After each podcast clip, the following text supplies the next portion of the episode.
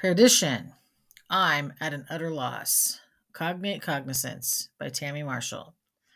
Perdition, a noun meaning eternal damnation or hell. Perdición, the Spanish cognate of the same meaning.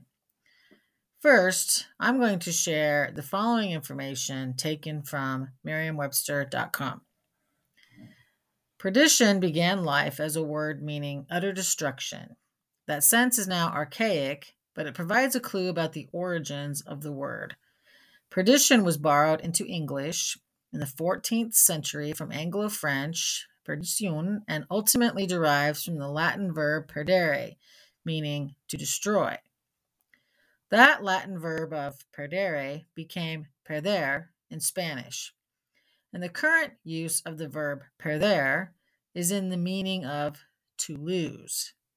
Perder is a very common verb in Spanish, and anyone who studies the language encounters it fairly early in the learning process. It causes difficulty for English speakers because it's completely different from our equivalent word of to lose, and because it is a stem changing verb where the initial E changes to IE when conjugating. I won't get into all of that here, though. I don't want to lose you.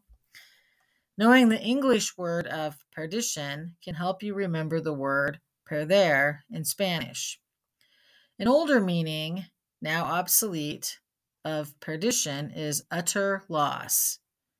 If you are bound for perdition or hell, then you definitely will have utterly lost everything. So there is still that loss connection to our current use of perdition. And seeing that can help you remember what perder means in Spanish. Years back, there was a song by Beck called Loser. Part of the lyrics were Soy un perdedor. I'm a loser, baby, so why don't you kill me? While I'm not a fan of that message at all, during the year or so that this song was well known by my high school students, it did help them remember the verb there Believe me, they called each other perdedor a lot those years. Now that would be perdedora for all you female losers. Haha.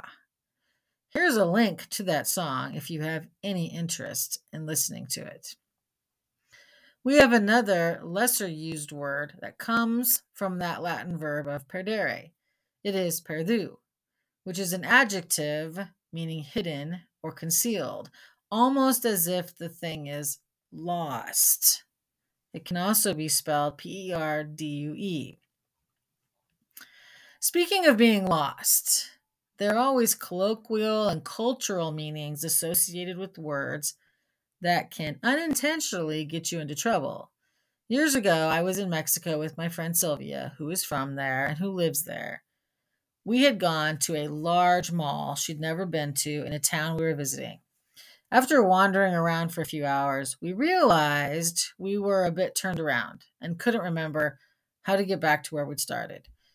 She hates to ask for directions, so I made a comment that I would and I joked that I could say something like, Ayúdame, por favor, soy una gringa perdida. I wasn't actually going to say it, I, I, was just joking with her. But that loosely translated in my mind to, Help me, please, I'm a lost white lady. Sylvia grabbed my arm and hushed me and told me not to dare saying that because apparently perdida can also mean lost in the sense of tainted, as if I were an easy lay, so to speak. Naturally, I have never told anyone in Mexico that I was perdida, even if I happened to be hopelessly lost at the time. Without her informing me of this meaning of perdida, I easily could have given people in Mexico the wrong impression of me and a good laugh at my expense.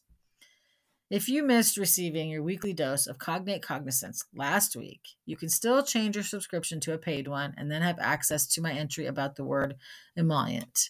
Until next time.